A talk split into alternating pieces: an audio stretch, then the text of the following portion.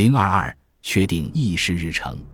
直到一九八三年夏天，白宫官员虽然受到舒尔茨的催促，但仍很少考虑与苏联谈判方案的大致轮廓。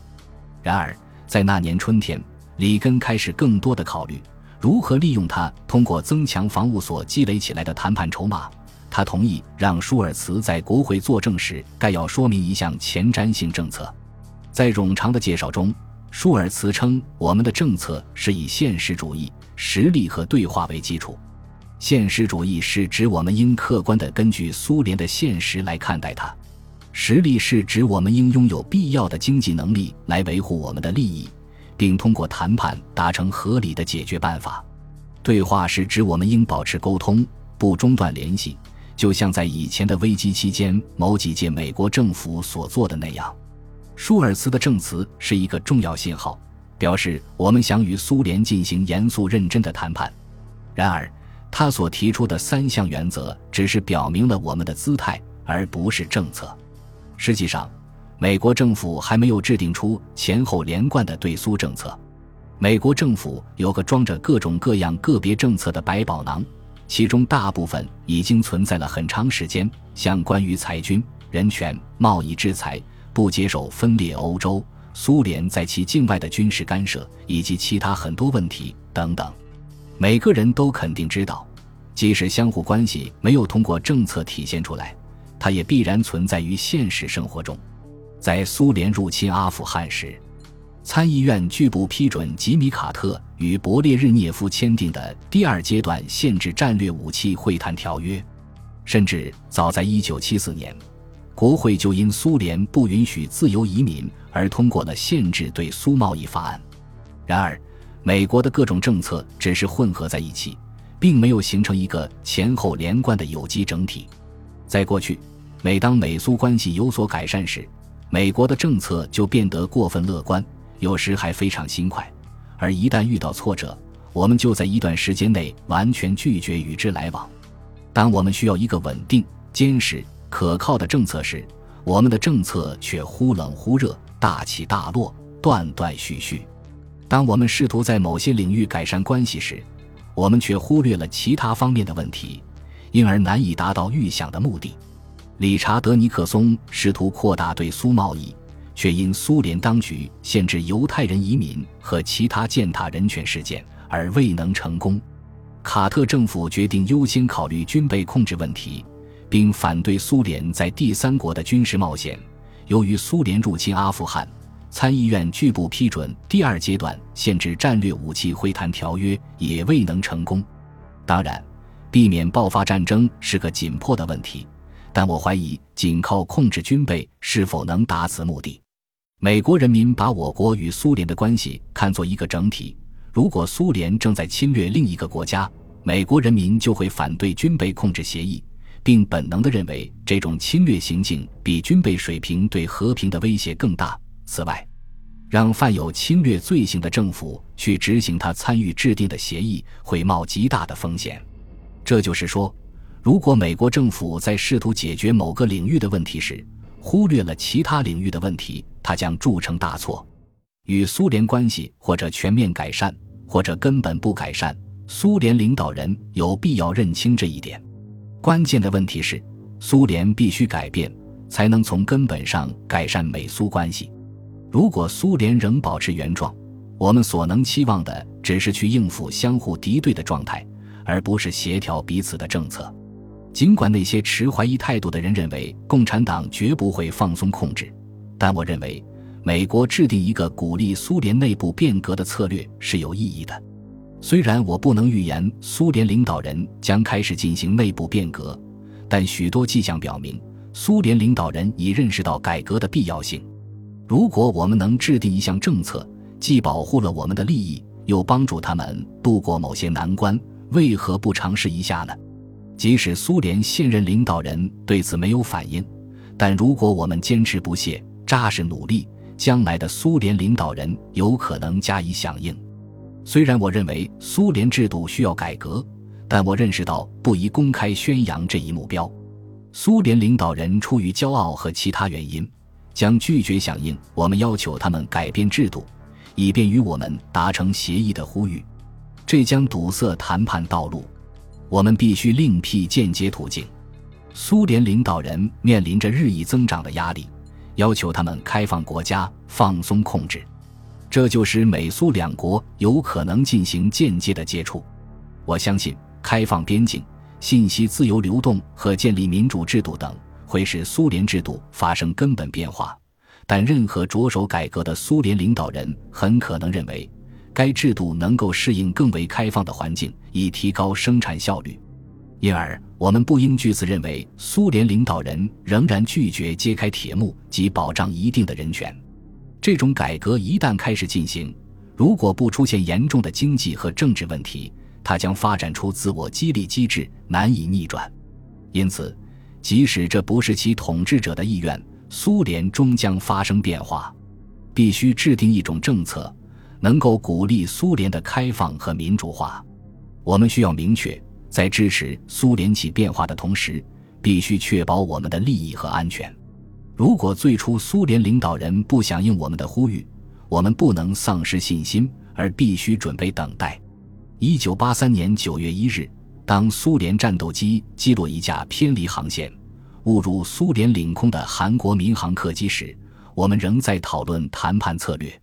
该飞机被击落，使二百六十九名乘客丧生。其中包括一名美国国会议员及其他许多美国人。苏联政府最初否认他与飞机失事一事有关，接着又声称美国应对此负责，因为他利用该客机作为间谍飞机。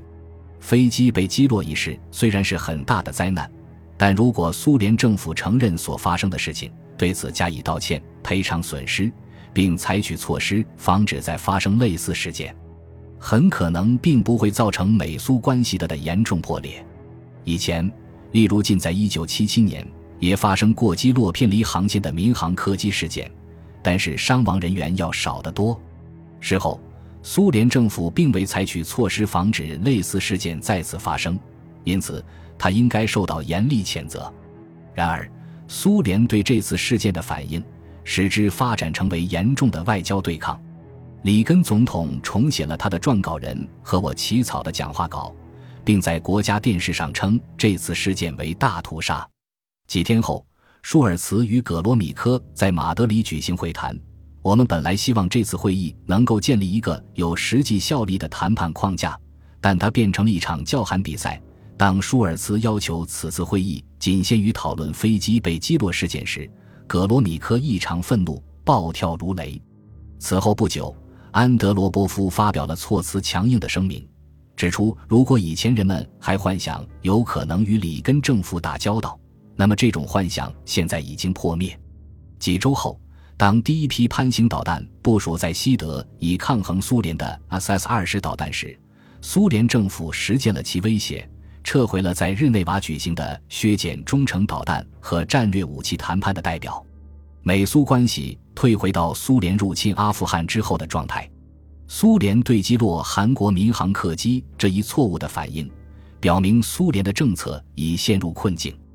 苏联官员撒谎，掩盖公认的事实，并反过来指责对方。当这些都未奏效，他们就进行恫吓和威胁。其结果，恰恰给里根政府提供了在世界舆论面前抨击他们的有力武器。里根本来已决定对谈判采取主动，但当苏联领导人对空难事件拒不承担责任时，他感觉受到挫折。他和舒尔茨及其他每个政府成员一样，确实感到很愤怒。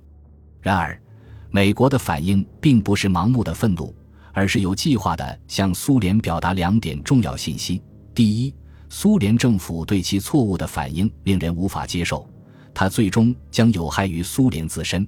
第二，美国仍有兴趣就两国的分歧举行谈判。正当苏联人威胁从日内瓦撤走其军备控制谈判的代表时，我们把美国的谈判代表派回到谈判桌旁。里根提出的方案，尽管我们愿意保持交往渠道畅通，但美苏关系仍冻结了好几个月。一九八三年秋天，安德罗波夫的健康状况突然恶化。而苏联的政策看来仍处于发泄愤怒状态，但是有头脑的苏联官员认识到，他们的领导人犯了一系列严重错误，由此所引起的国际孤立和敌对态度，使苏联付出了沉重的代价。一九八三年十月，我在莫斯科认识的《真理报》政治评论员谢尔盖维什涅夫斯基从纽约给我打电话，要求和我见面。《真理报》常驻美国记者生病，维什涅夫斯基临时替换他。他说。他没有兴趣为《真理报》进行采访，而是想同我讨论当前局势。我猜想他是想让我向美国政府转达一个非正式信息：过去每逢两国关系紧张时，苏联都使用这种方法。我邀请维什涅夫斯基在老行政大楼对面的饭店共进午餐。他谈了很多问题。他说，苏联领导人的年龄老化、思想僵化，他对苏联的经济状况感到担忧。他知道苏联领导人需要缓和国际紧张局势，以便进行改革，但苦于不知怎么做。他们愚蠢而莽撞地制定了一项政策，最终因处理中程核武器谈判和击落韩国客机事件而走入死胡同。他们现在认识到，里根总统不仅将使增加的国防预算得到批准，他还很有可能在一九八四年的大选中重新当选。他预言。苏联领导人将不得不中断谈判，以实践他们以前发出的威胁。随后是几个月的僵持局面，并伴随着刺耳的宣传。但他劝告我们，不要认为我们在1984年无事可干。到那一年秋天，苏联领导人将试图逐步恢复谈判。维什涅夫斯基所谈的是他个人的看法，但我怀疑他主动到华盛顿来，仅仅是为了告诉我他个人的观点。这很可能是苏联领导层中的某个人想让我们得知的信息。实际上，我已经得出了大致相同的结论。随着冬天的临近，我认为美国应该开始制定谈判的议事日程了。由于苏联的好战情绪和安德罗波夫的病情，我们不期望他们马上做出反应，但我们需要为未来的谈判制定一个框架。我们还需要向美国人民和我们的盟国重申，我们准备进行严肃认真的建设性的谈判。由于继续进行阿富汗战争、终止军备控制谈判、错误的处理击落韩国客机事件以及继续践踏人权等，苏联在世界舆论中的声誉每况愈下。然而，西方社会的某些重要人物担心，由于里根政府不愿意妥协，美国正在冒核战争的危险，因此。有必要使美国公众和苏联领导人了解，我们愿意在公平合理的基础上进行谈判。我建议总统发表演讲，阐述与苏联改善关系的想法。我们都把罗伯特·麦克法兰称作巴德，他刚刚接替威廉·克拉克担任了总统国家安全助理。他同意我的想法，并让我准备一个发言稿。因此，把从春天起就一直在我脑子里酝酿的思想整理出来。形成一份完整材料的机会到了，我向国务院的里克伯特和马克帕尔默征求意见。我们在所有主要问题上均看法一致，我们都同意由我负责起草初步提纲，他们再加以充实。白天我抽不出时间，就谢绝了宴会邀请，连夜干。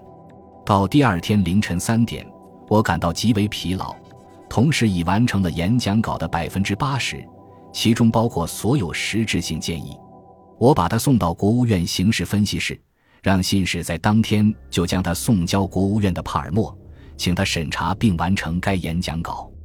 然后我驱车回家，在预定举行的第一次会议前，我可以睡三个小时，我感到很愉快。该演讲稿体现了舒尔茨国务卿所阐述的现实主义、实力和对话三原则。他还提出了一个谈判框架，主要有三个方面。一、减少并最终停止以使用武力或以武力相威胁来解决国际争端；二、削减大量储存的武器装备；三、通过尊重人权、遵守协议、扩大交往、自由交换信息和进行思想交流，建立起良好的工作关系。后来，第三点又分为两个方面，即把人权作为单独一项议程，由此该方案变成了四点议程。我们以前没有把这些问题做如此归纳，也不认为这些问题相互关联，即一个问题的进展将推动其他问题的进展。尽管问题之间的联系不是机械的，做决定时也不必认为它们是相互关联的，但我们很清楚，不解决某个问题就会妨碍其他问题的解决。事情很可能是这样的：或者取得全面进展，或者没有任何进展。除非僵化到自我毁灭，否则武器控制与武器使用、国外行动与国内问题，例如人权和新闻自由等，都是彼此联系的。苏联的宣传机器对里根进行了谴责，说他把世界上所有罪恶都算在苏联头上，这显然是不正确的。里根在其演讲中说：“我们并未指责苏联为地区性冲突创造条件，而是谴责他企图利用这些冲突。”武装其中某一派，或者进行军事干预。里根引用了约翰·肯尼迪1962年在美利坚大学发表的讲话，表达了我们在紧张关系之后愿意改善美苏关系的信号。当时，肯尼迪提出了有限禁止核试验的建议，从而缓和了古巴导弹危机之后的紧张局势。我并不指望苏联领导人还能记得肯尼迪的讲话。但我知道他们会收到对里根演讲所做的分析，他们的美国问题专家会指出谈话的用意。此外，里根援引了一位民主党人士的话，提醒国内的听众，他正在寻求两党一致的政策。里根还需要表明，美苏对话中逐渐升级的相互抨击不应妨碍建设性的谈判。因此，我为他做了如下解释。我坦率地说明我对苏联制度和苏联政策的看法，苏联领导人不会对此感到惊讶，因为他们从不隐瞒对我们的看法。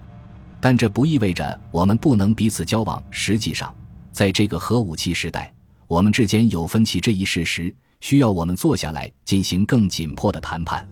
我们本来希望里根在圣诞节之前发表演讲，演讲稿已经过多次校订和讨论。到十二月中旬已经准备好，但白宫负责日程安排的人几次推迟演讲时间，而没有对此做明确解释。很长时间后，我才知道，南希·里根在加利福尼亚的占星家应对这些拖延负责。直到一九八四年一月十六日，该演讲才最终进行。推迟演讲一事并没有造成任何损害。该演讲意味着提出一项长期政策。我们并不指望莫斯科马上做出反应。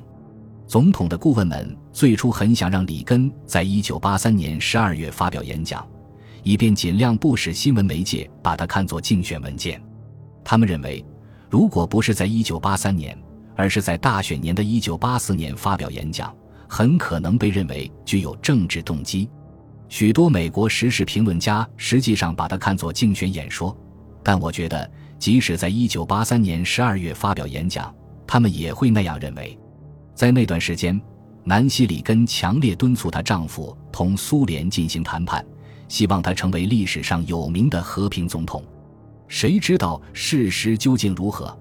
他的占星家也许是正确的。最终，在这次演讲中，简要提出的政策将发挥无可比拟的作用。本集播放完毕。感谢您的收听，喜欢请订阅加关注，主页有更多精彩内容。